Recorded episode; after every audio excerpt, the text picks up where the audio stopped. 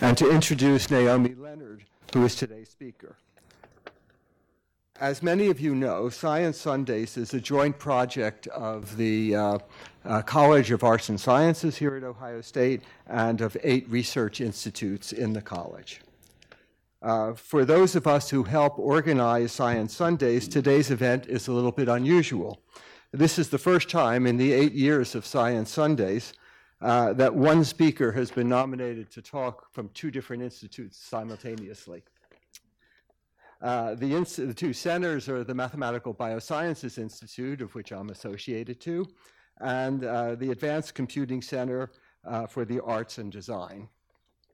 The mission of ACAD is to educate, inform, and inspire innovative thinking and experimentation in the area of arts and technology through collaborative academic and research experiences. MBI, on the other hand, fosters the application of mathematical, statistical, and computational uh, methods in problems in the biosciences. This is what we call math to bio, and the development of new areas in the mathematical sciences motivated by questions in the biosciences, bio to math. And now for uh, today's speaker, Naomi Leonard is the Edwin S. Wilsey Professor of Mechanical and Aerospace Engineering and a faculty member in the program of Applied and Computational Mathematics at Princeton University. Leonard's research field is control and dynamical systems. The field involves designing and analyzing the behavior of complex systems. In recent years, she has focused on multi-agent systems in engineering, the design of robotic teams, in nature, the joint movement of animal and human groups, and in mathematics, developing approaches for leveraging insight across contexts. Naomi has collaborated with biologists to help explain the collective dynamics of animal groups and to help explain decision making under uncertainty. In 2010, she co created uh, Flock Logic, an art making project that explores what happens when dancers carry out the mathematical rules for dynamic response used to model flocking birds. Naomi Leonard has received many prizes and awards for her work. I'll mention just two. She is a member of the American Academy of Arts and Sciences and a MacArthur Fellow. The title of her talk today is Flock Logic, the Art and Engineering of How Groups Move.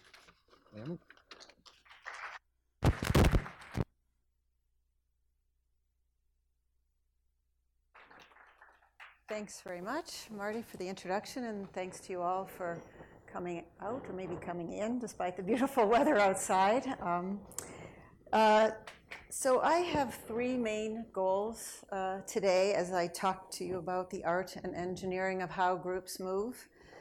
Uh, my first goal is to give you insight into how the complex and marvelous motion uh, of a group can emerge from a collection of individuals.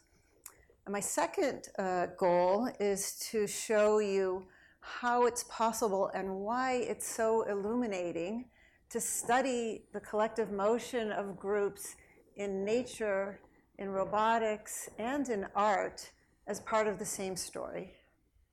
And my third goal is to impress upon you the role of feedback in all of this and by feedback, what I mean is the responsive decision making of individuals and how mathematical models and methods can be used to formalize a unified investigation of collective motion.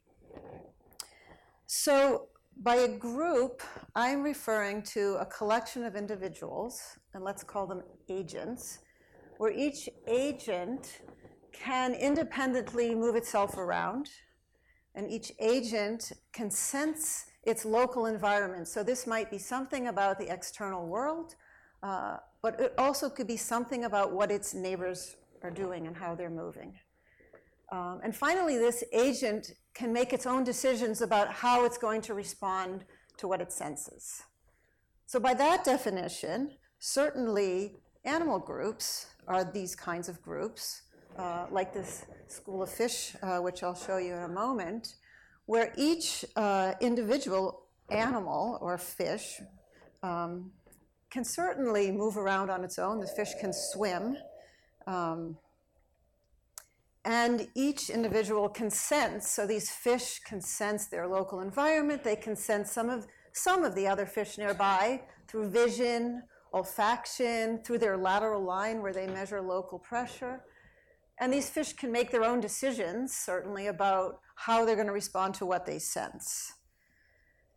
And the kinds of questions that we ask then are uh, what are the individual um, decision makings? What are the interactions among the individuals that lead to these remarkable collective behaviors that we observe?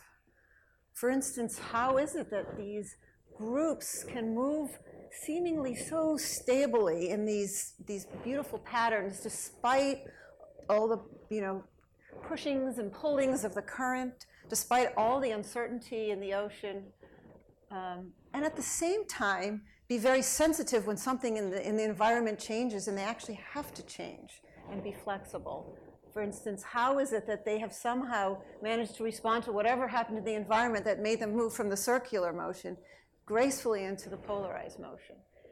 And furthermore, how do they do this despite the fact that each individual has limitations on what they can sense or what they can communicate or what they can even compute?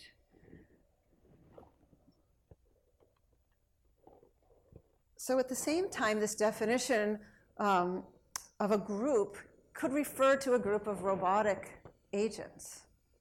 So in this case, I would imagine that each robotic agent has some actuators on board so that it can move around. It can, it could um, walk if it were a legged robot. It could swim if it's an underwater robot. It could fly if it was an aerial robot. Uh, it would have to be equipped with sensors so that it could measure its environment and also measure something about the movement of its, of its neighbors nearby. Um, and also would have a computer on board so that it could make those decisions about how to respond in response to what it's sensing.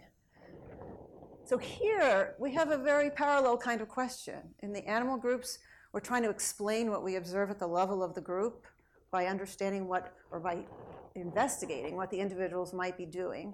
Here, the question is how do we prescribe those rules, those strategies for individuals on what they should do in response to what they measure so that at the level of the group, they, they move in patterns that are stable but also flexible, despite all the incredible uncertainties in like an ocean environment, um, and yet also be flexible when interesting things or compelling things change in the environment. So what I'm showing you here uh, in this video is an animation of, of a project um, that I worked on with, with colleagues in oceanography and ecology, um, where we collaborated to use a team of robots in the ocean uh, to move in patterns that were efficient for collecting data, both about the physics, like temperature and salinity and currents, and also about the biology, so concentrations of phytoplankton, for instance and how um, we might use these data ultimately uh, to help us understand things like the ecosystem or the effect of, of, of phytoplankton on climate change. And so you'll see um, this is uh, an experiment that we, um, we carried out. Uh, this is uh, vehicles moving in and around uh, Monterey Bay. And so the vehicles moved around uh, in order to uh, collect data for this purpose. And our goal, again, was to make sure that they were able to do this in a stable and flexible manner. So, likewise, we can think about a collaboration of artists, for example, dancers, as a group, according to my definition, because certainly each dancer can move around on its own each dancer, in fact, is trained to be highly aware of what's going around in their local environment. And of course, each dancer can make decisions about how it's going, he or she is going to respond to what they sense. Um, so here are the questions for us were how do we design uh, performance instructions, uh, rules uh, for improvisation, so that uh, a collaboration, uh, a group of, of dancers um, uh, might uh, shape in an improvisation a dance piece that was beautiful or provocative or compelling in some way. And this is an example, I'll show you in a second, a video of a project um, with um, my colleague Susan Marshall, who's a choreographer. Um, this is uh, what we call a performance event. The project was called actually Flock Logic. Uh, so this was back in 2010, where we worked with a group of professional dancers as well as a group of students. So this was through rehearsals with uh, the dancers and actually through a course that we jointly taught at Princeton uh, with the students to explore what happens when both highly trained dancers and human, ordinary, whoa, sorry, ordinary human movers like us um, uh, employ the rules, the flocking-like rules that we use uh, to model flocking behavior or schooling behavior. Um, so our goal uh, through those rehearsals uh, was to understand how to shape those rules and performance instructions so that we would see beautiful patterns both spatially and temporally. Uh, and let me just show you a little clip from this.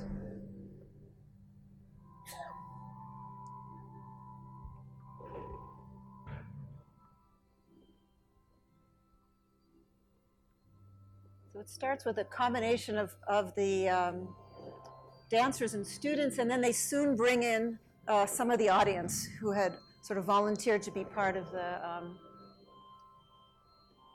and here they come.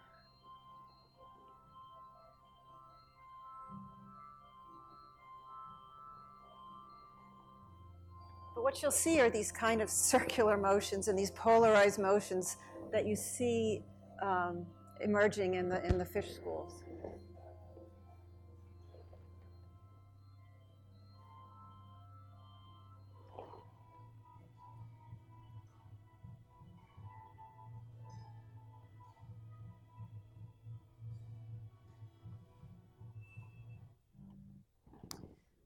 So, in addition to thinking about how groups move together and in these spatial and, and, temporal patterns, sort of underlying this is also how groups decide together. So it's, it's one thing to say we're all going to move together, but which way are we going to move? Are we going to go to the right? Are we going to go to the left? Um, so we also think, sort of at the same time, about um, what does it mean for groups to decide together? And we can think about this again in nature. Um, so, for instance, this, this herd of, of zebra uh, have to decide how they're going to respond to a, uh, a threat. In this case, it's actually a robotic lion that my student in Kenya uh, uh, drove towards these, um, these uh, zebra. Not very scary, but enough to get them to, to sort of run away. But they're deciding, you know, where should we go? How should we stick together and yet evade this, this scary thing? Um, the top right picture is a, a, picture of some desert harvester ants who have to decide um, whether or not they should go out and forage um, for seeds in the desert of Arizona, taking particular care on very hot and dry days. Uh, the bottom right is a, is a photograph of uh, honeybees. So there, you know, this is a snapshot of a honey, honeybee doing something called a waggle dance. So these are house hunting honeybees. They're looking for a new nest site, and they absolutely have to make a choice because they need to pick the best nest site. Um, the, the fourth picture is of uh, Dunlin birds who are migrating from Alaska. They're at a rest stop on an island, and they have to decide together when they're, you know, they're sated by their food, when they've had enough rest, and so that they all take off together. Um, at the same time as they continue on their migration route. Um, but the same kinds of questions we ask in robotics. So, for instance, on the top left are a couple of aerial vehicles who have to decide where and when to drop uh, retardant, fire retardant on a forest fire. And on the top right um, is a bunch of windmills who have to decide collectively how to reorient themselves as the wind changes and they're, you know, so they organize their collective uh, orientations to take best advantage uh, of the wind and what's coming off of their, the nearby windmills. Um, on the bottom left is a couple of, uh, whoops, creepy crawling uh, robots that are doing maintenance, and they have to coordinate um, and make decisions about where to go, especially if they have to work collectively on something. And the bottom right is an example of some robots. This is in Italy after an earthquake a few years ago, where you see some wheeled robots and a flying robot that also have to make decisions about where to search um, at, at, what point in time. Um, and we also study this in art making. So this is a second uh, uh, dance project. Uh, this was a it was called There Might Be Others. It was a collaboration that I had with uh, Rebecca Lazier, who's a choreographer at Princeton, and Dan Trueman, who's a composer.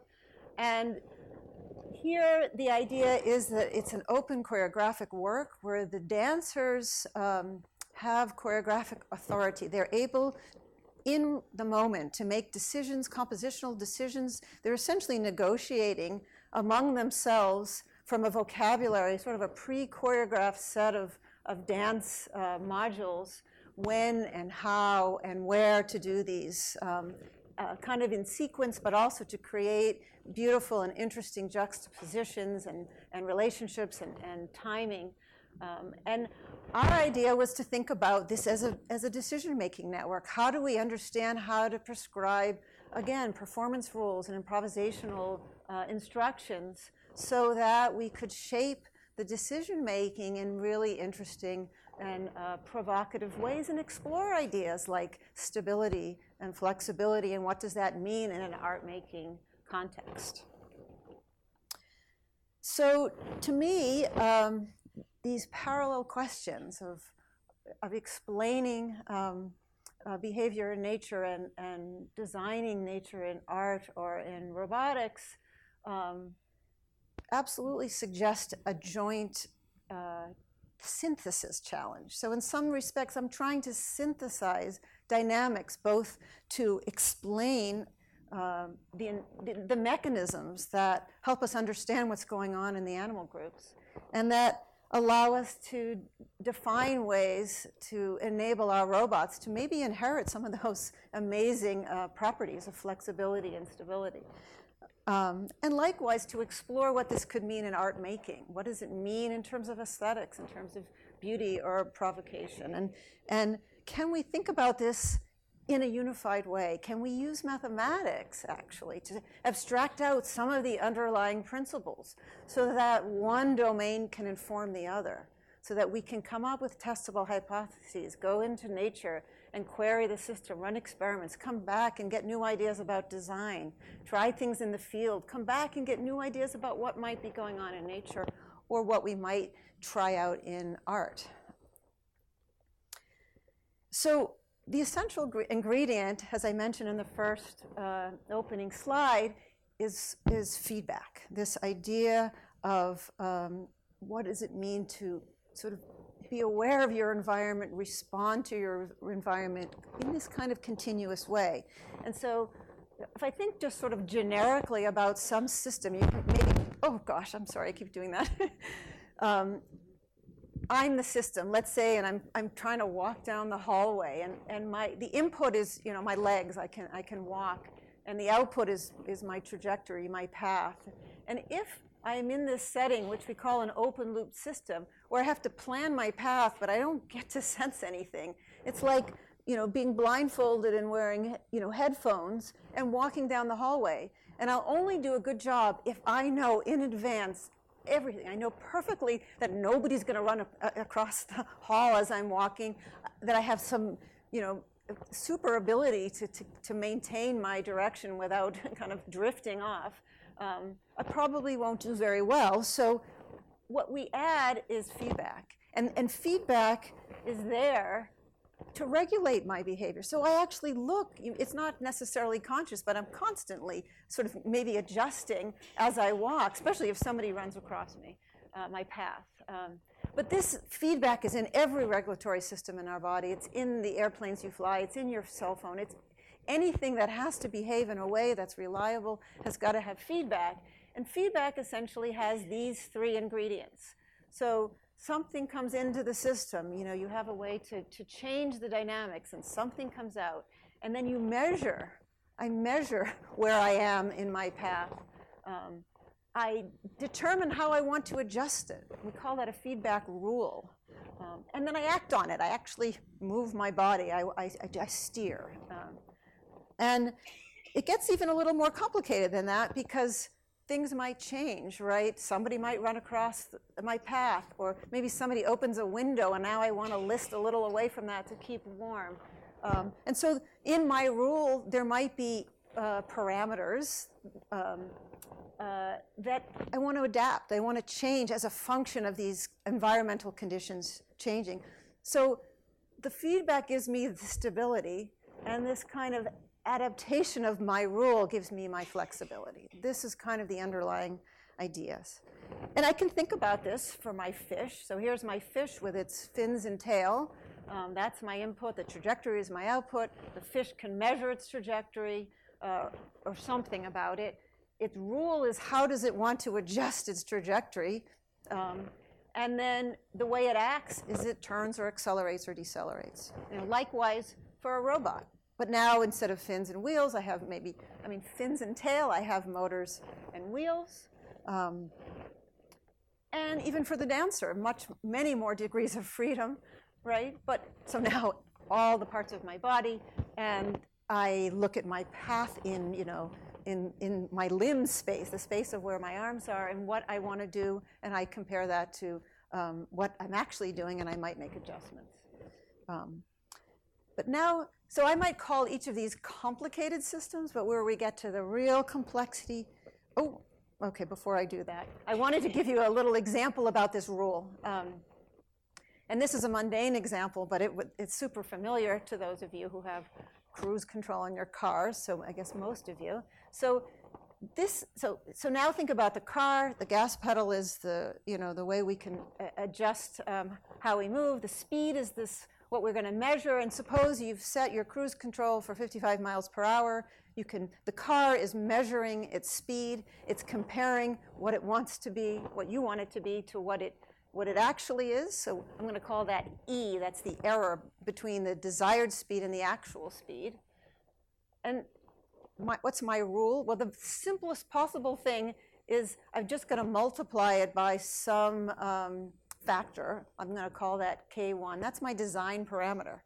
And A here is my acceleration. So K should be positive because if I'm not going fast enough, the error is going to be um, a positive number and I want to accelerate, so I want acceleration to go up. And if I'm going too fast, it's going to be a negative number, so I want acceleration to go down, right? Um, so that's just a little rule that says if I'm not going fast enough, you know, up the acceleration, which translates into, you know, the gas pedal going down, right? And feedback is just going to continuously check this and, and correct for it. Okay, that sounds probably too simple, right? Because things can get way more complicated than that, right? Like, what if you put on your cruise control and it takes forever for it to catch up? You'll be really frustrated. Or what if it overshoots and then you're in trouble and you get a ticket, right? You don't want any of that. You certainly don't want it to be such that the person in the back seat is gonna, gonna get uh, nauseous, right? So you don't want it to be really oscillatory, right? Um, so, um, so. Uh, we, we might think about uh, a more complicated rule. We also might think about the fact that this rule has to adapt, like I mentioned, right? So if it's raining, or if I'm going uphill, or if it's a gravelly road, suddenly the rule might have to change as well. So now what happens, as I mentioned before, when it gets more complex, when we have multiple, I've only shown you three fish, but look at the complexity. Each one of these guys has their own feedback loop and they're connected, right? Because what each fish can sense is not just you know its own trajectory, but something about at least the relative trajectory of maybe its next door neighbors, right? So what are the rules? So maybe it's things now like I'm going to try to follow my neighbor because maybe they know that there's some good food over there, or maybe they know that there's a predator. Um, Or I might want to avoid them, right? Um, if I don't want to crash into them, right? So I might want to balance those two kinds of rules depending upon how close I am to them or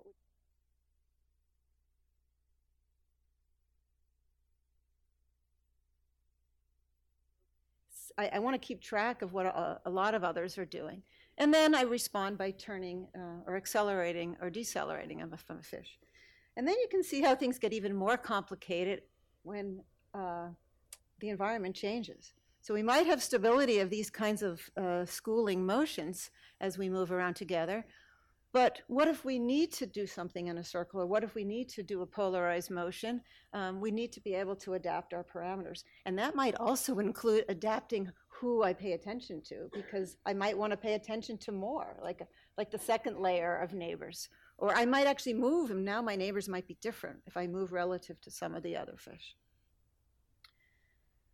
So let's kind of unpack this. This is what I want to unpack, each one of those blocks. Okay, so let's talk about sensing first. Okay, and let's sort of focus on what it is when I'm thinking about these groups moving together that I really care about. So let's just focus on sensing the relative direction of motion of my neighbors.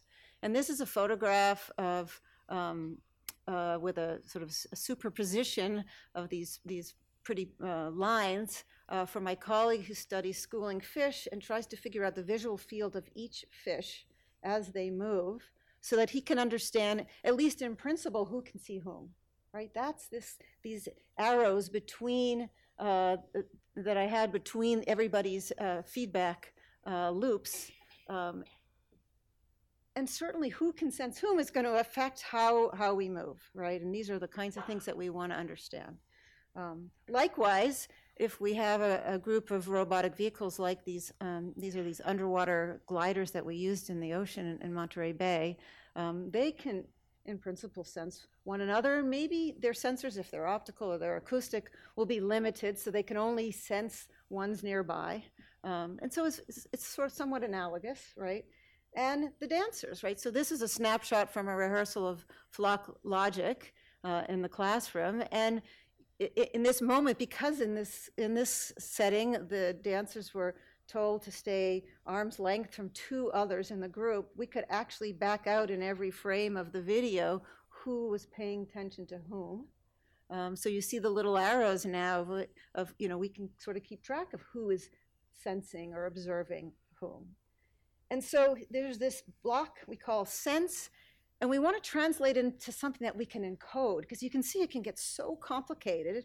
And if we want to get any kind of traction on this, if we want to be able to say something about it, if we want to be able to understand what kinds of interactions lead to what kinds of behaviors or design interactions that lead to desired behaviors, we have to somehow encode it. And so this is an encoding where each uh, it's actually called a graph. So this is a mathematical structure called a graph.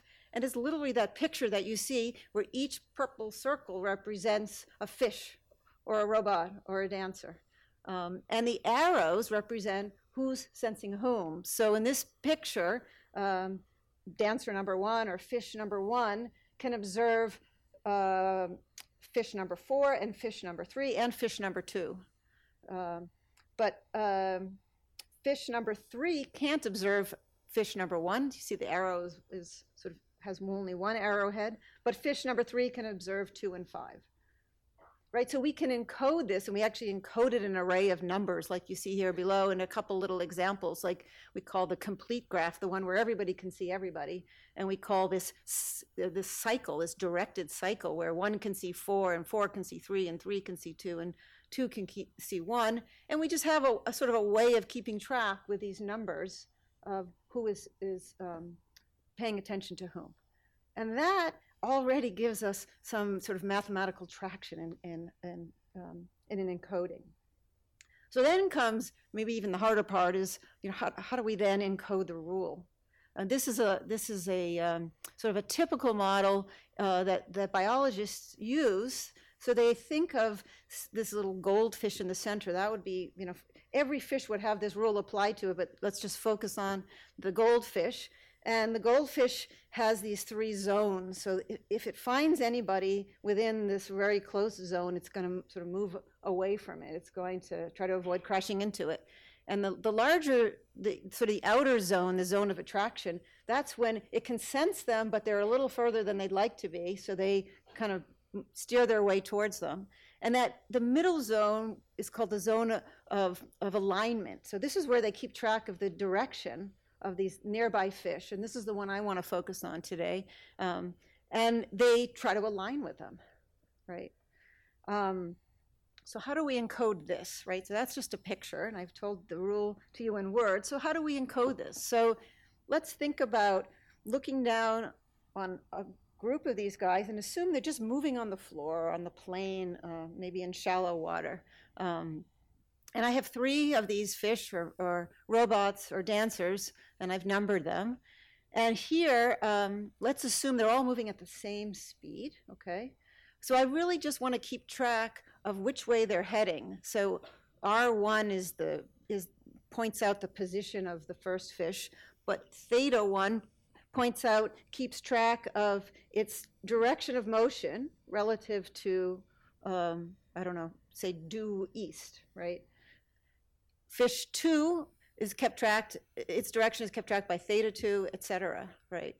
So what I want to have for the rule for each of these fish, like for, for fish one, I want to have a rule that allows it to figure out how it should steer or how it does steer in response to measurements of the relative directions of its neighbors. So a relative direction of fish number two relative to fish number one is just theta two minus theta, theta one, right? So I want a rule for how uh, fish one changes its direction. And we do this using this notion of uh, synchrony. So, what do I mean by synchrony? So, the synchrony of directions would mean everybody moving together. Um, and so, there's a very nice formal way to do this. And I'll show you if you look at the top um, picture in the top left, uh, this is kind of a nice way to think about it. That's a circle of radius one. Okay, and for every one of my fish, I've drawn uh, a red arrow that points in the direction that it's moving, right? And I'm taking the average of those, those uh, red arrows, and I get that black arrow that I'm calling p theta. Okay, so it's the length of that arrow that I call p theta that gives me a measure of the synchrony. So how do I understand this? So if I look at the now of these four circles, look at the um, the one on the left where I say p theta is equal to one. So this is everybody moving in the same direction. The average of the same arrow is just the arrow, and the length is one, right? They're synchronized. But if they were all moving, for every fish moving in one direction, there was a fish moving in the other direction, I would get a picture like here, and the average would all, you know, give me zero. So this would cancel this, this would cancel this, right? So this p theta would be zero. Those are kind of the two extremes. So I could be completely synchronized or what we call balance, which is completely anti-synchronized. What's really interesting is that for a group in motion where these thetas are their directions of motion, when we're synchronized, it corresponds to the group having the maximum speed, everybody moving off at their that same con- common speed. And when their um, their orientations are balanced, and if they're moving around a circle, it corresponds to them moving around the circle and the, the, the, center of mass of the group not moving, the group not leaving the page. They're just literally because this guy's going this way and this guy's going this way, etc. So this is kind of a, you might say, well, what does that have to coming up with rules? But this actually gives me a beautiful rule if I think about the fact that all I want to do is figure out steering rules so that if I want them to be synchronized, I just want to maximize this thing. I want to drive p theta to 1. And if I want them to do some kind of circular motion, I want to drive p theta to 0. So we do that using something called a gradient. So what a gradient is precisely, so if we take what's called the gradient of p theta with respect to theta 1, we essentially get fish 1's rule for changing its direction uh, in order to contribute to driving p theta to 1. It will tell it what it should do, or the rule gives it a way to contribute to getting them all synchronized. And we would give theta fish 2 the gradient of p theta with respect to its direction. Um, and we can generalize this rule using that encoding of who can sense whom, because we don't want a rule that requires one fish to respond to a fish that it can't sense. So we want these rules to be practical in the sense that they take advantage of what I can, what's available for measurement. So relative measurements of, of nearby fish. Um, so let me show you what this rule looks like for fish number one. So this theta one new is its update, where it should turn next. Uh, theta one is which way it's heading now. So this gives me the change. And it, what does it look like? So if you look in the parentheses, it's the sum of all those relative headings, right? And I'm multiplying it by a design parameter that I call k theta. And I'm, desi- I'm dividing it by um, what I call n1, which is just the number of neighbors that fish one has plus one.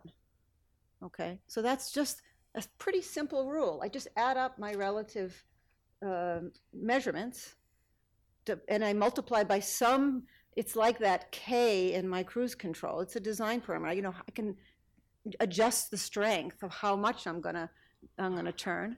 Um, and then I also uh, divide by N1. Um, what's interesting is if K theta is positive, this drives P theta to one, and all I have to do is change the sign. So if K theta is negative, it drives P theta to zero. So with this one simple parameter, I can get synchrony or I can get this balanced uh, kind of behavior. And if you look at this closely and you set this parameter k theta to equal to 1, and you add theta 1 to both sides of the equation, what the new direction actually looks like is just the average of fish 1's own direction and its neighbor's directions. So the rule only relies on relative measurements, but what it's really doing is just averaging. It's just adjusting so that it keeps trying to move in the average direction of its local neighborhood, which seems quite uh, logical. Um, so let me show you a little example. So here are three fish, and I'm going to use the, the, uh, the clock. Um, so fish one, the one that I'm going to focus on, is moving in the direction of 11 o'clock. Uh, fish two in the direction of 7 o'clock, and fish three in the direction of 6 o'clock. Okay, so what's the rule? Uh, I'm just going to average, it's one third of 11 o'clock plus 6 o'clock plus 7 o'clock. That's one third of 24, which is, just gives me 8. So in this next update on its direction, it should move to 8 o'clock, and this pushes me up this p theta hill. I'm moving up the gradient of p theta. Okay, then I do it again at the next moment. How do I update my my uh, my direction if I'm fish number one? Um, oops, I had it here. So I do the same thing. Now I'm at eight o'clock. Eight plus seven plus six, that gives me 21. I divide by um, the number of neighbors, which is two plus one, which is three. That gives me seven. So now I move to seven o'clock. And you can see I'm moving up the P theta hill. I'm also becoming more synchronized. Here, only theta, only fish one was doing anything, but in reality, fish two was also doing this. So they're much more quickly coming together. And it's with rules like this, with mathematics like this, that we can actually prove things about how fast they come together, what happens when there's uncertainty, these kinds of things.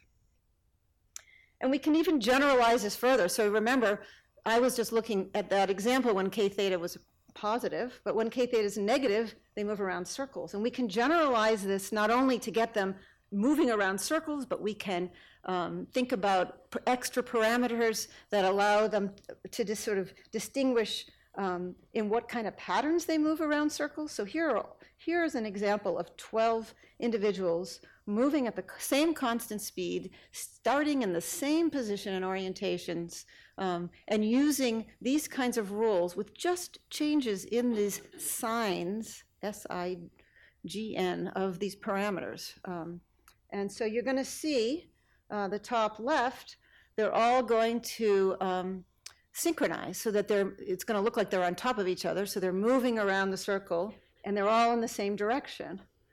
In the second one, in, in the, the middle one on the top, they're going to move into um, two groups of six, right? So they're balanced, but there's there it's a particular kind of balancing. In the top right, there's three groups of four, then there's four groups of three, six groups of two, and then 12, 12 groups of one. right? See, there are all different ways that they can balance. So p theta is now zero, but there's other um, uh, parameters that we're also using to sort of distinguish in very simple ways these different kinds of patterns. And so um, we can think about how to use these as uh, rules that we back out from what we observe in animal behavior, like the circling fish, which we've done, um, but also in design. So I want to show you how we use these very rules um, uh, in these different contexts. So, so first, this idea of, um, of adapting a parameter to give us flexibility. So this parameter k theta, right? If I change it, or if the fish are essentially changing something like this as they respond to the environment, this gives them the opportunity to sort of maximize uh, p theta and, and move in the synchronized way, or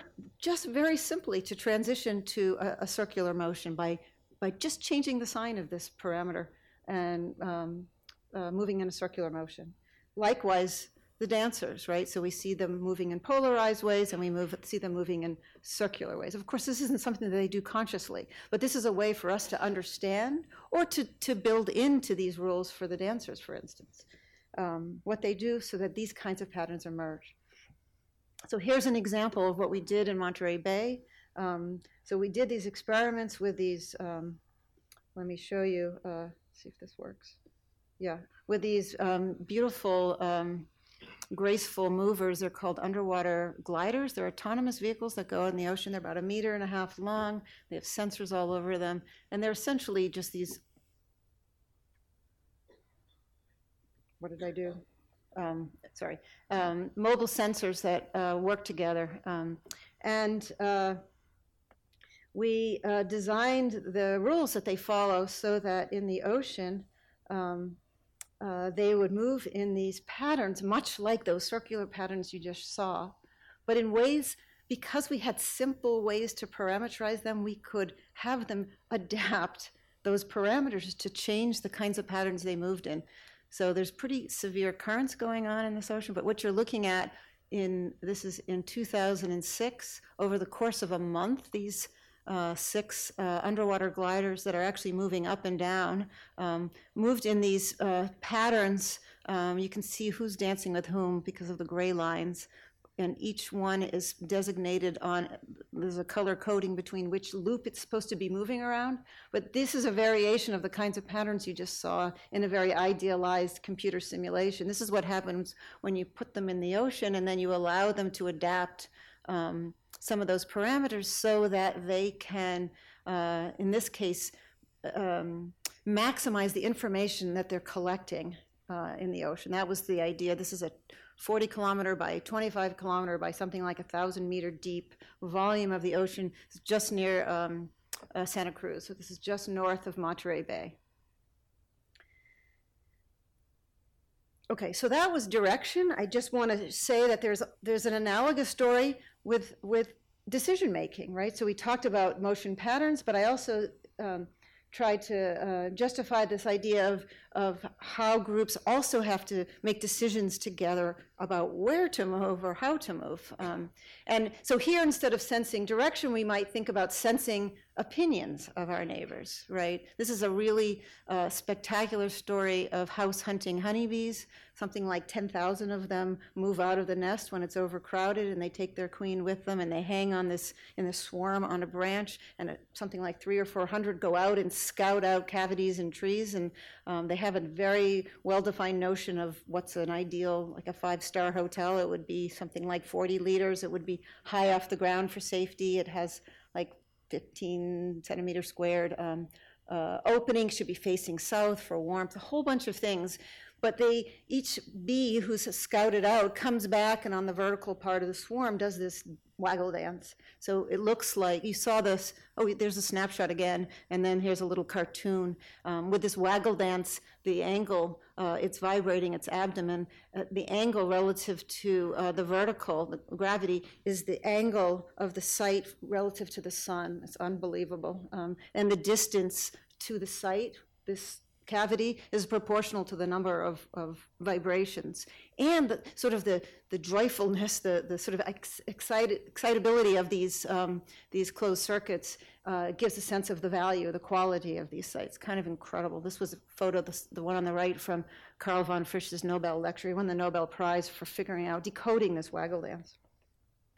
Um, so this is a picture from my lab where we have robots that are moving around in, uh, you know, sort of in theater lights, trying to, they have, they're trying to find the highest intensity with sensors on them of, of green light in this case. So we're showing how you do foraging and search in the ocean, uh, in the ocean, for example. Um, uh, with these wheeled robots, but they're, they're communicating to each other their opinions. And in this case, their estimates of where they think there is a high concentration of stuff. Um, and likewise, uh, in the um, uh, this uh, second project called There Might Be Others is kind of an interesting moment when all of the dancers but one were in one dance module and they were desperately trying to recruit, much like the honeybees, um, this one dancer who was trying to be provocative and stick with whatever she was doing.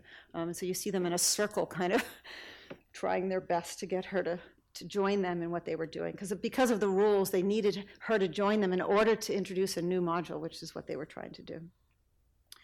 Um, so here's an example in this honeybee story. As i said suppose there are two nest sites and they have to just they have to choose but oh, you know each individual only experiences one or the other. They don't experience um, all of them.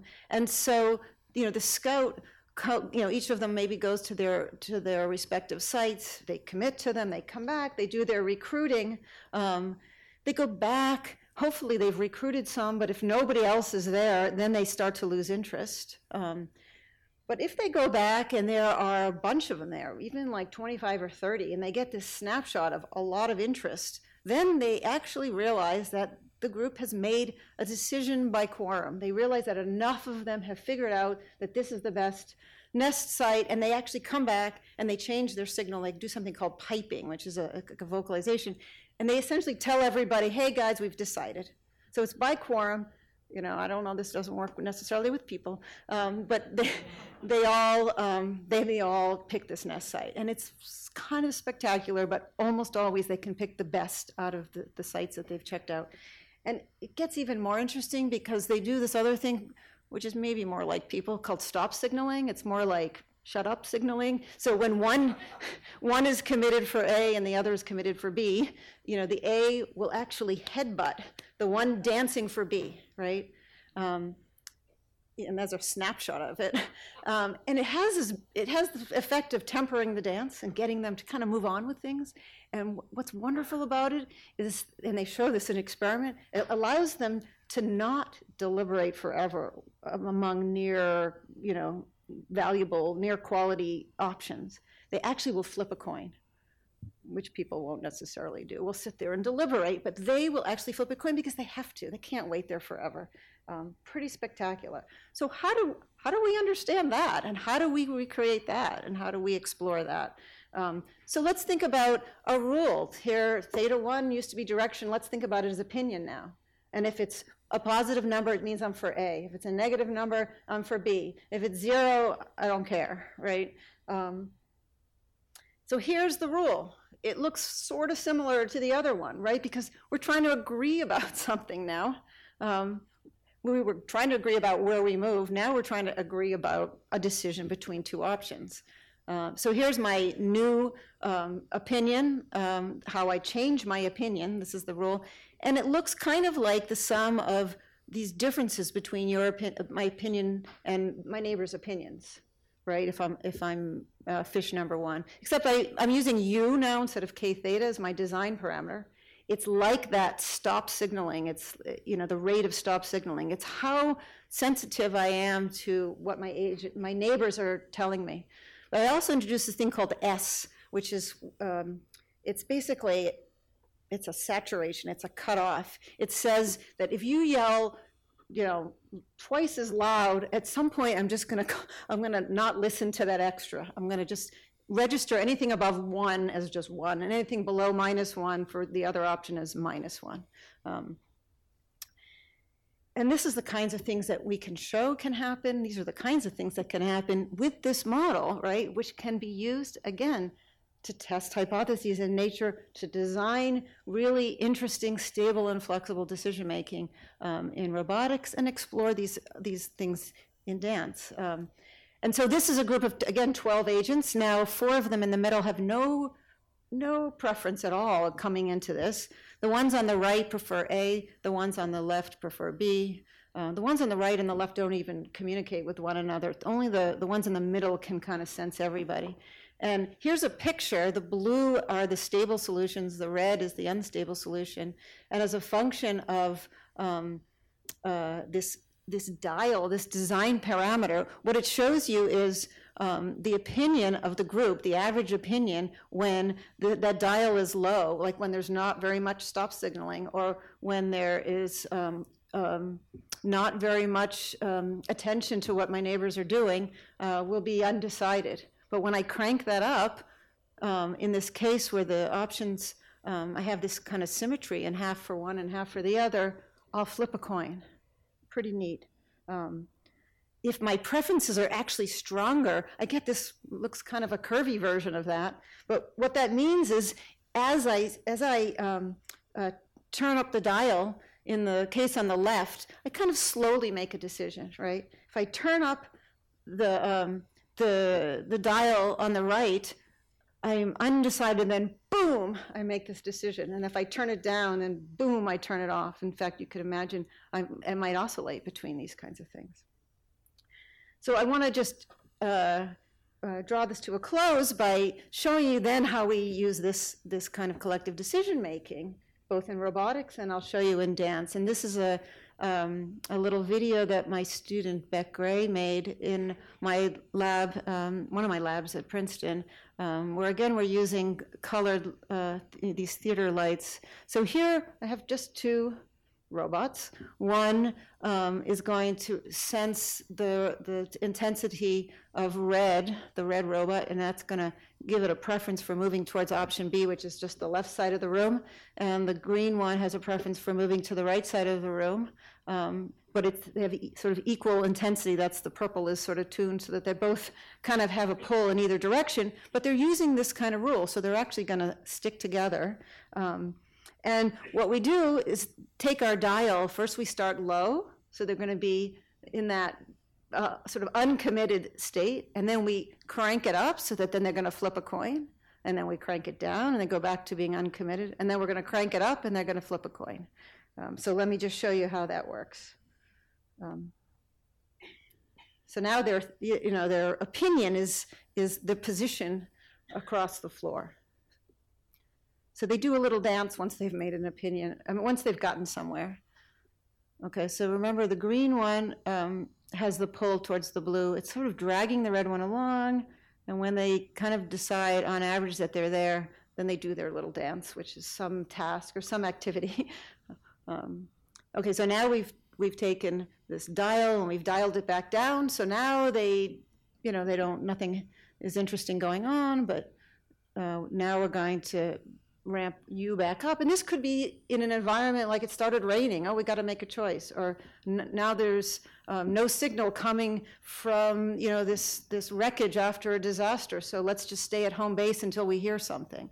Um, and then when we hear something, let's go and check it out together because we need maybe to use our sensors uh, to explore. Okay, so let me now show you kind of the same idea with our project, there might be others. So this is um, uh, from one of the premier pre- premiering performances at uh, New York Live Arts in New York uh, from March 2016 with a group of dancers. We actually did this whole decision-making scenario with the musicians too, but that's an, yet another interesting story. Um, but so here are the dancers. This is just a little clip, and you're going to see them in two of the modules, so half of them are going to be doing one and half of them are doing the other, but there's going to be this kind of slow recruiting, and you're going to see ultimately that all of them are going to join one of them. So this is just sort of a one uh, interesting or beautiful moment um, in this piece. Sorry.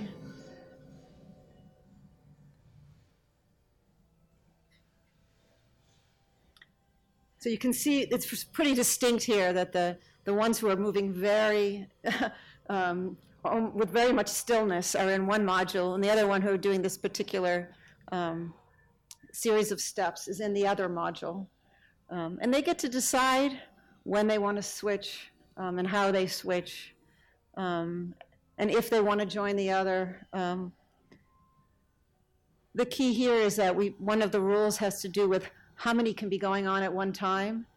So if we restrict them to only be doing two at a time, in order for them to move on and introduce a new one, because there's a catalog of something like 45 of these, you know, dance riffs, dance modules, they have to all come together in order for somebody to introduce a new one. So it's really interesting sort of social dynamics um, and social decision making um, that we explored with the dancers. It's very much a collaborative kind of story. So here they are, having all gathered in the one.